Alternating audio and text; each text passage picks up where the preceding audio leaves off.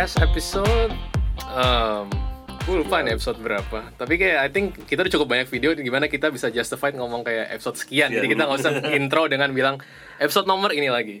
But anyways ini kita berlanjut dari episode kemarin kita sempat ngomong nih Van ya di Indonesia nih social media landscape kayak gimana. Kemarin kita ngomong main-main besar kayak Facebook Instagram Twitter dan YouTube. Tapi sebenarnya ada satu social media app nih yang kemarin kita nggak bahas, oh nyentuh dikit sih, tapi kayak nggak bahas padahal di 2020 atau mungkin 2019 akhir gitu ya, atau mungkin di whole 2019, tapi ini mereka bener-bener nge-challenge banget nih, nge-challenge posisi si pemain-pemain besar ini, tapi kita nggak terlalu bahas, which is TikTok. So, episode ini akan khusus uh, lebih ngebahas TikTok, like perusahaan apa yang uh, bikin mereka, terus kayak di waktu di Indonesia kayak gimana sih kejadian dan sampai sekarang prospek Indonesia ke depan akan kayak gimana. Yep.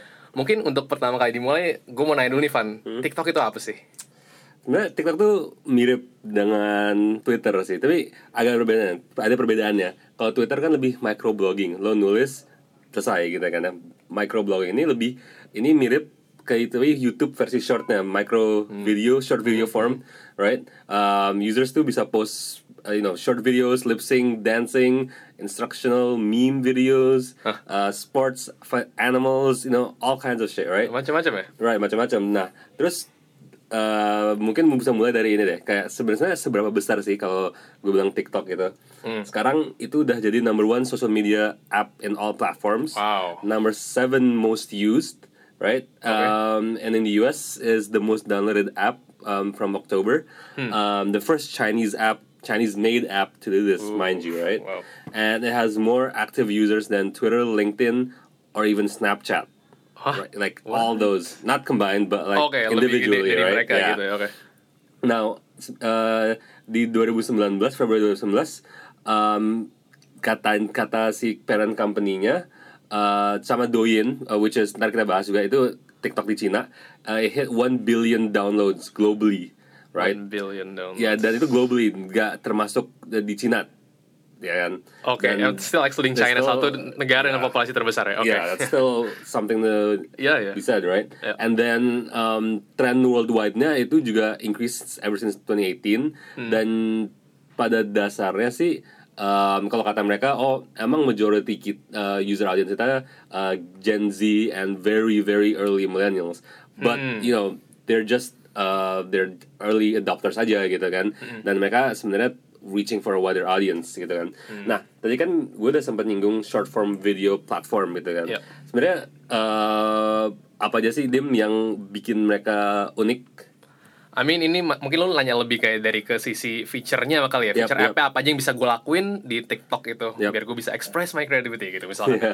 So tadi lo bilang ya mereka isi sebenarnya banyak banget macam-macam video Tapi I think what TikTok really gives to its user adalah empower mereka untuk bener-bener bisa ngedit video dengan berbagai macam metode sih Kayak contohnya ini gue uh, gue liat bisa kayak you can speed up, slow down videos ya itu tipikal. Tapi juga bisa edit-edit kayak misalkan uh, I don't know mungkin uh, choose uh, lagu apa aja dan tadi gue juga kita juga gue juga berbaca sih kayak lagunya tuh mereka juga nggak banyak banget lagu yang um, harusnya kena license kalau dipakai Iya. tapi kan. tapi turns out mereka juga buy Buy. or like make deals with the Deals, music uh, record industries or whatever tapi kayak add songs abis itu speed up slow down videos so basically you can make anything you want dengan with your own Ooh. creative creative touch gitu loh. Right. jadi kayak ya and then also uh, ada app yang spesifik eh sorry ada feature yang spesifik. Ini uh, namanya React. Yaitu kalau mungkin juga kalian kalau udah sempat lihat sosmed di Instagram pasti ada banyak video yang kayak lo ngeliat di TikTok tuh kayak ada orang video tapi kayak di ujung di window Ah. kecil gitu lo ngeliat kayak video lain gitu Oh, kayak setengah-setengah gitu gak sih? kayak Atau- setengah orang mungkin seperempat tapi kecil banget Oh, oke oke. tapi itu intinya lo bisa bikin video reacting to that other video Alright, gitu loh oke. Kayak gue sering liat ada orang nari-nari apa terus kayak ada orangnya yang kayak ngeriak kayak iya apaan sih lo Iya, iya, I can do iya, better iya, apa iya. gitu-gitu Oke. Em, tapi habis itu juga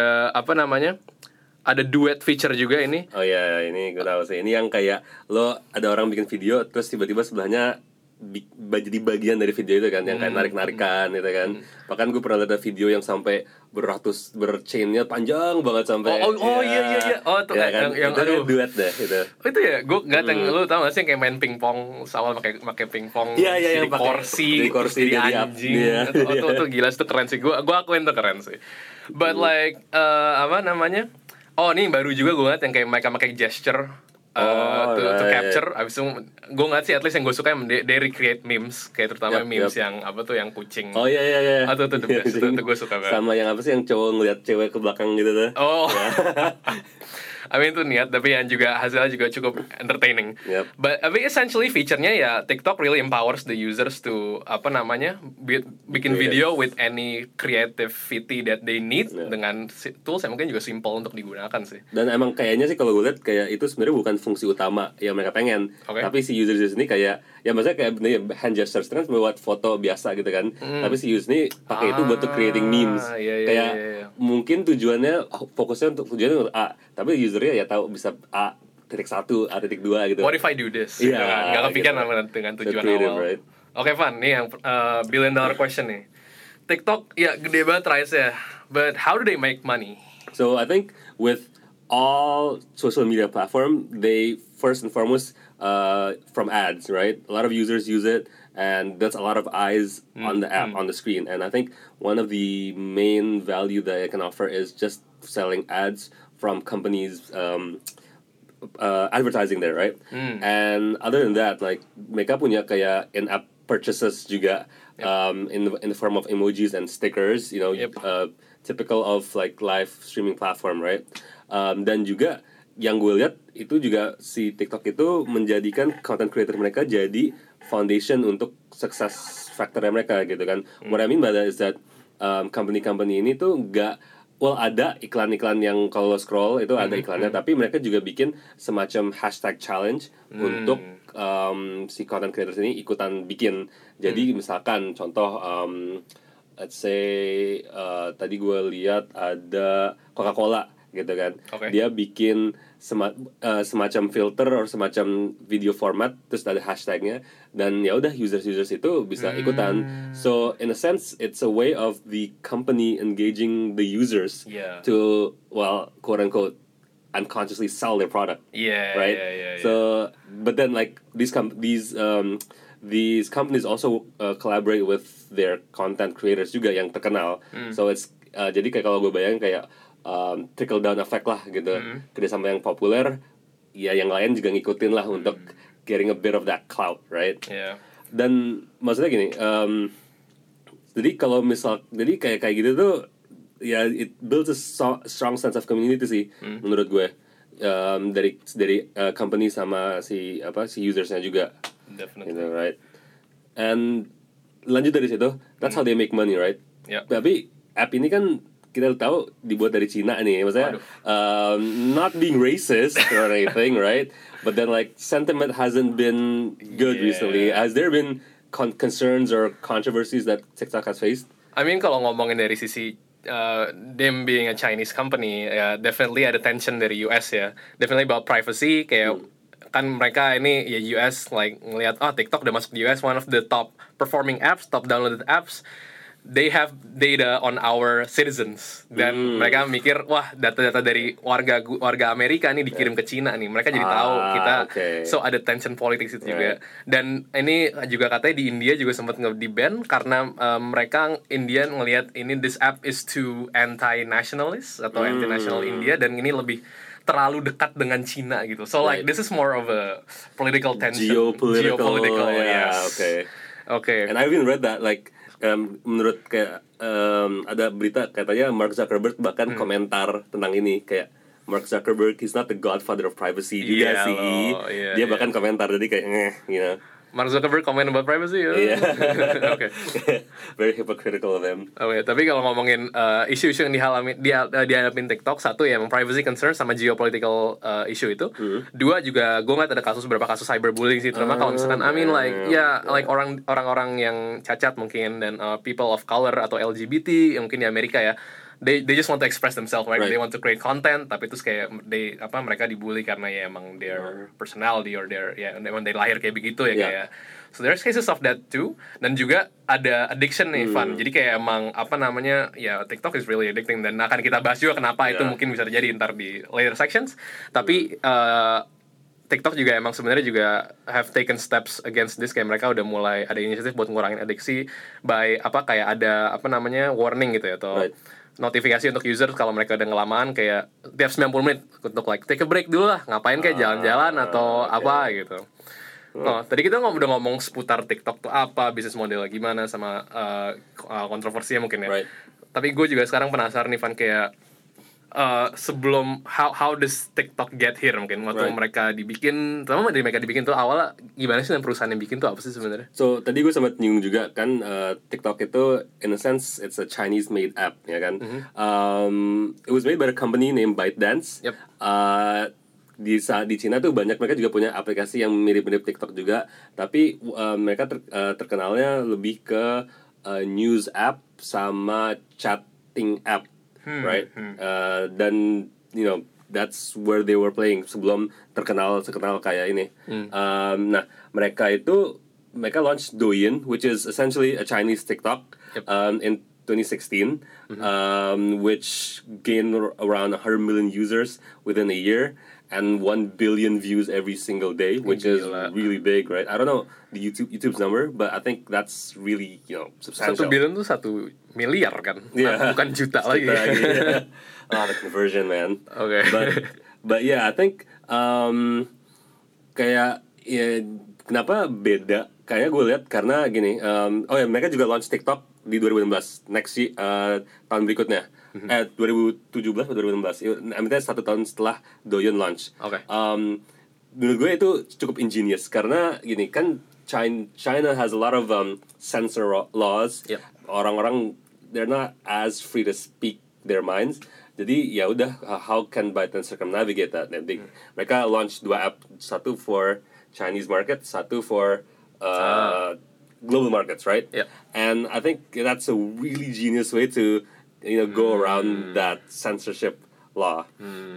Um, nah tapi itu kan baru si ByteDance nih. Tapi kalau TikToknya gimana sih, Dim?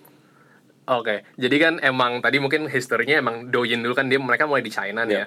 Dan emang waktu itu tuh eh, yang keren dari Douyin tuh adalah eh, waktu itu mereka sebenarnya masuk di market sebenarnya udah ada pemain ya, pemain short videos tuh udah ada Eh, di China tuh mereka udah ada, udah ada Oh, di saingannya. China, ya. Heeh, di China udah ada saingannya Oke. Douyin gitu kan. Oh, iya. Tapi yang gue baca sih nih at least eh, Douyin bener-bener ngebedain dari yang lainnya karena pemain saat itu di China tuh kayak kalian bayangin YouTube zaman dulu lah kayak lu scrolling feed itu lo harus eh, right. harus harus milih.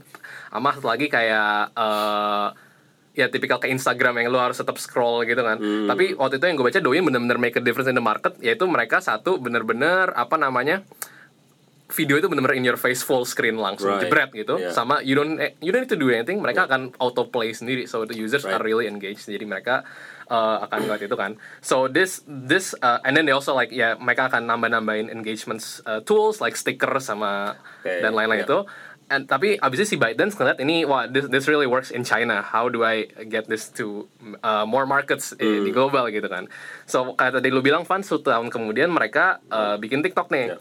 nah tapi kan TikTok eh, apa namanya kalau kita ngomong TikTok for global market kita harus ngeliat sekarang ngeliat short video industry di global market not cuma di Cina, Cina, kan. iya. Sementara di global market sekarang mainnya at that time ada oh fine mati tapi itu tuh musically which is ya juga mirip lah kayak Oh, karaoke karaoke oke. lip Iya, sync iya, gitu iya, gitu kan iya. ya so musically at that time punya udah sekitar 90 juta users Wow. Uh, dan tapi ini by 2017 the app uh, mereka punya 200 jutaan users. Nah ini kan juga sebenarnya musical juga sebenarnya ngisi void Kosongan, atau ngisi kekosongan kan yang sih, gitu ya. dari Vine kan Vine sempat Iya. populer tapi ya waktu itu kita episode sebelumnya udah ngomong kan sempat gara-gara Twitter dan kayak nggak berlanjut jadi Vine eh sorry jadi musically ngisi void ini tapi ya mungkin tadi juga belum lu, belum belum lu discuss Ivan tapi mungkin ya ByteDance kan juga duitnya gede banget mereka salah Iya. satu company yang well funded kalau kalian yang tertarik dengan valuasi mereka actually the most valuable Startup. Pri- ya startup ya privately owned startup ya. Kalau mungkin kalian oh it's Airbnb lah paling gede. Tapi no it's actually a startup in China yang paling valuable gitu kan. Eh, tapi anyways they have lots of money banyak banget backingan. So yeah, ketika mereka mau launch TikTok tapi ngeliat oh musically threat yang gede nih buat gue ya udah gue akuisisi aja udah satu billion dollar nih gue kasih udah Right. so and then they get musically and then they get all the users juga user yang musically langsung damn. otomatis di convert ke user TikTok so what a way to introduce yourself to the market ya If you can't beat them, acquire them. Iya, keren sih. right. Terus tuh tadi mungkin kan udah gue udah bahas nih Van ya. Their main differentiation dari other uh, short video players itu mereka bener-bener tadi kayak video in your face sama bener-bener autoplay sendiri. Tapi Right. kalau autoplay gue jadi pikiran nih kayak how gimana cara mereka nentuin video apa yang harus dikasih tahu ke users. So how they curate the content, right? Iya mungkin. Nah, sebenarnya tadi gue juga lupa mention sih si uh, ByteDance ini tuh juga punya beberapa AI company or Hmm. ha- they have one really good AI company that they integrate um, di produk-produk mereka gitu kan. Oke. Kayak Tadi gue bilang kayak mereka punya chat app dan mereka punya news app aggregator gitu kan. Oh, oke. Nah di dua contoh ini mereka masukin AI mereka, which yang katanya itu mereka bisa baca dari 5000 news article 5000. dan bisa bikin 400 400 word article which is around what two paragraphs maybe Hmm. um, untuk bikin semacam summary dan itu bukan manusia loh itu Yep. AI kayak yang bisa nggak ini kayak what is reality anymore ya nggak sih Eh. nah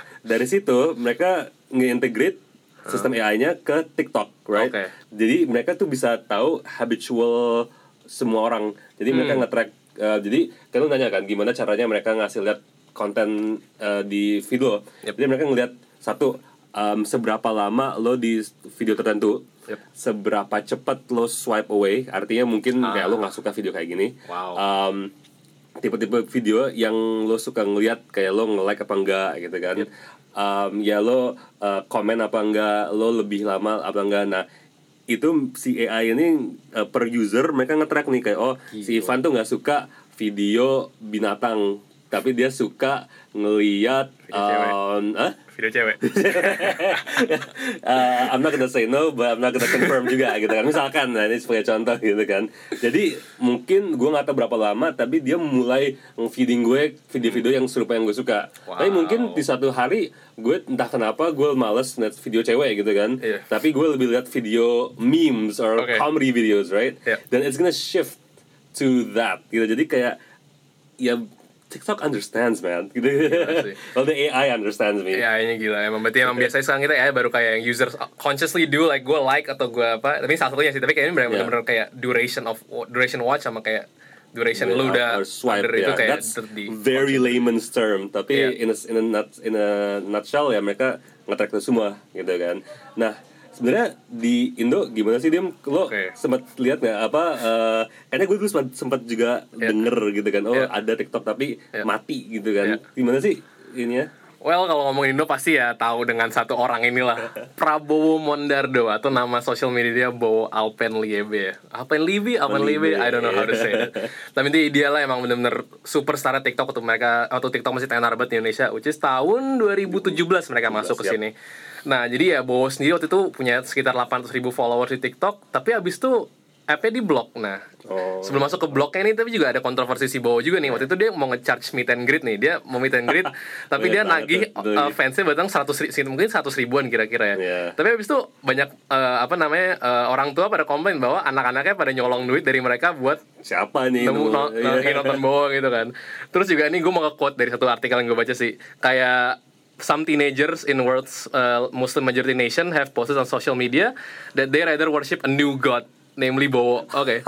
Jadi Bowo ini gue gak tahu siapa tapi tiba-tiba dia udah dianggap sama Tuhan sama uh, remaja-remaja Indonesia. Iya. Nah ini kenapa ada jadi masalah di TikTok Indonesia nih kayak tadi kan udah new god itu blasphemy atau apa gue gak tahu Indonesia sih kan Right. penistaan, Penistaan, agama gitu. ya, Ya. iyalah. Makanya menurut si waktu itu menteri uh, apa sih ini menteri Kemen- Kemen Kemeninfo ya, Iya. Kemenfo Rudiantara waktu itu dia kayak bilang oh TikTok nggak bagus nih TikTok ada tadi penistaan blasphemy pornografi sama konten-konten tidak inilah tidak apa nggak nggak bagus lah di TikTok makanya habis itu dia buat keputusan untuk ngeblok nih si, si TikTok waktu Indonesia tahun eh, eh tahun 2018 Nah, habis itu si Rudiantara bilang ya gue akan coba nggak gue akan uh, lift the ban kalau misalkan orang-orang di TikTok bener-bener udah apa namanya mau bikin komitmen buat ngurang-ngurangnya atau ngefilter konten-konten negatif ini. India fitting social norm Indo lah gitu Yes, kan tetep lah sensoring internet Sensoring, ya. ya, gitu lah. Tapi intinya gitu, jadi kayak dan orang-orang TikTok kan mungkin ngeliat wah Indonesia marketnya gede banget nih, gue Hmm. nggak mau kehilangan maupun ini nih. Jadi seminggu kemudian mereka langsung udah bikin komitmen, oke kita akan bikin uh, kantor di sini kita bikin tim dari 20 orang di Indonesia yang tugasnya buat ngesensor sama buat ngefilter lah konten Indonesia. Habis itu kita juga akan ngurangin uh, neg- negatif konten sama kita juga akan pasang restriction umur di umur-umur muda nih 14 sampai 18 tahun mungkin di, mereka Ah, kasih restriction juga. Yap. Nah ini juga mungkin uh, berhubungan sama ya ini uh, uh, uh, lu Van ngasih tren gambar Iya. Google apa? Sorry, Google, Trend. Trends ya. Itu kan kalau- kalau misalkan lo lihat kayak di 2018 itu sempat booming banget nih. Terus gue sempat kayak cross check juga nih apa sih yang terjadi di, di, di itu. Nah itu yang tadi gue bilang Iya. si Bowo itu Iya. itu lagi happening banget. Nah sejak saat itu kan terjadi band itu drop banget sampai kayak pas lagi Bowo arc gitu kayak kalau anime gitu kan kayak itu lagi turun banget. Nah Bowo arc, Iya. nah terus di saat kayak sekarang nih ap- apa um, the, uh, bandnya ke lift abis itu udah mulai globally recognized Hmm. Yep. ya biasalah orang Indo FOMO udah naik lagi nih ini udah ham- sekarang kalau terakhir gue cek itu udah Iya. hampir seterkenal pas 2018 Wow. not, not quite there yet Yeah. but it's gaining traction eh, it's gaining momentum right Oke. Nah, ini kan berarti emang trennya nih uh, walaupun peaknya 2018 ya, Hmm. Bowo band je- je- apa je- apa turun banget nih. Banget. Nah sekarang tapi udah tren positif lagi di Van. Mungkin ini sekalian buat kita nutup podcast ini kita juga sambil ngediskusi nih kira-kira Yap, yap. ke depan gimana sih prospeknya di, di Indonesia nih terutama TikTok ya. Mungkin gue mulai dari yang pertama dulu. Tadi lu bilang Indonesia emang orang-orang ini emang typically FOMO lah. Mereka nggak mau nggak mau apa they, they want miss out on new trends gitu kan. Jadi contohnya paling gampang kalau lo udah lagi ada kecelakaan pasti orang-orang Indonesia pada ngumpul pada foto-foto ada orang tangannya udah buntung atau apa udah di mayat foto-foto ya terus gitu kan. Gue gak tahu kan nih mereka mungkin juga mau flexing gitu kan di social media kayak, Hmm. "Weh guys, nih gue lagi ada lagi ada the, the new happening thing nih gue lagi di restoran Ya. baru gue lagi tren baru atau mungkin di TikTok kayak gue kayak ini gue gue lagi ngikutin tren baru nih guys I'm so cool gitu loh terus itu satu sih mungkin lo ada yang nambahin juga? Kam, kayak bener kayak lo yang gue udah bilang kayak kan FOMO banget kan. Terus kalau lo bisa lihat kayak gak cuman orang Indo tapi kayaknya yang gue lihat itu driven sama kayak di drive sama artis-artis. Oke. kayak lo lihat Giselle sama Gempi itu udah ada situ gitu kan. Oke. Luna Maya Ayu Ting Ting di situ Hmm. semua gitu kan. Kayak anyone who's anyone itu udah di sana gitu kan. Jadinya kayak uh, mungkin dan kalau tadi sempat episode sebelumnya bilang kita bisa bilang kayak setiap social media platform itu punya fungsinya gitu Yep, kan ya yep. yang gue lihat si TikTok ini fungsinya yaitu fun creative video ya itu bisa bikin your mu- own music video kind Yep, of thing betul, right betul. so I think it it fits a certain market dan yang mungkin kita belum sadar ternyata ada di Indo Hmm. right Ya. Maka ini juga mbak market ini juga ngomongin sekarang TikTok ini juga sebenarnya ngebikin new wave of micro influencers nih. Hmm, Jadi not big influencer tapi micro bener-bener yang their own niche kayak ini orang di ah, di pasar apa nih ini orang pasti ini orang yang top of mind lah walaupun Ya. pasar nggak gede gitu kan. Jadi eh, apa namanya ada new wave of influencers ini yang bener-bener mereka utilize video content ini juga akan atraktif buat brand yang tadi lu bilang gitu kan. Brand juga kerjasama sekarang sama influencers mereka akan Ya. de- bekerja sama dengan cre- content creators mereka akan bikin movement bareng atau bikin stiker atau I don't know gitu kan yang spesifik so that that- itu akan definitely jadi space yang akan menurut gua akan diekspor banyak brand sehingga akan makin banyak yang tadi lu bilang mungkin kayak hashtag atau gerakan eh bukan gerakan kayak lebih tren-tren baru akan engage users to use TikTok juga That's gitu. right, right. Heeh. And I think the the last thing that- dari gue Iya. itu kayak um, kenapa menurut gue itu cukup terkenal dan akan terus terkenal itu kayak gini. Um, pas gue make kemarin itu kan si videonya tuh bisa lo download dengan mudah lo bisa download gitu kan. Hmm, baru tahu Uh. Iya dan kayak gue pertama kali lihat video-video TikTok tuh gak, gak di Instagram, dilihatnya di Twitter. Hmm. Banyak yang sharing kayak, oh this is my favorite video of the week, this is my favorite Yeah, TikTok of the yeah, week. So it's an it's easy to share cross platform. Yep. Kayaknya dan dan mereka juga ada si watermark itu kan di bawah ada Oh, iya. user ID-nya gitu you kan. know a Dan- TikTok video when you see Yeah, one ya. exactly. And I think that's why it's getting really good traction Hmm. right now. Dan juga uh, sekarang Twitter makin terkenal, jadi ya, you know, it's uh, piggybacking on the success of Twitter, right? Ah, I see.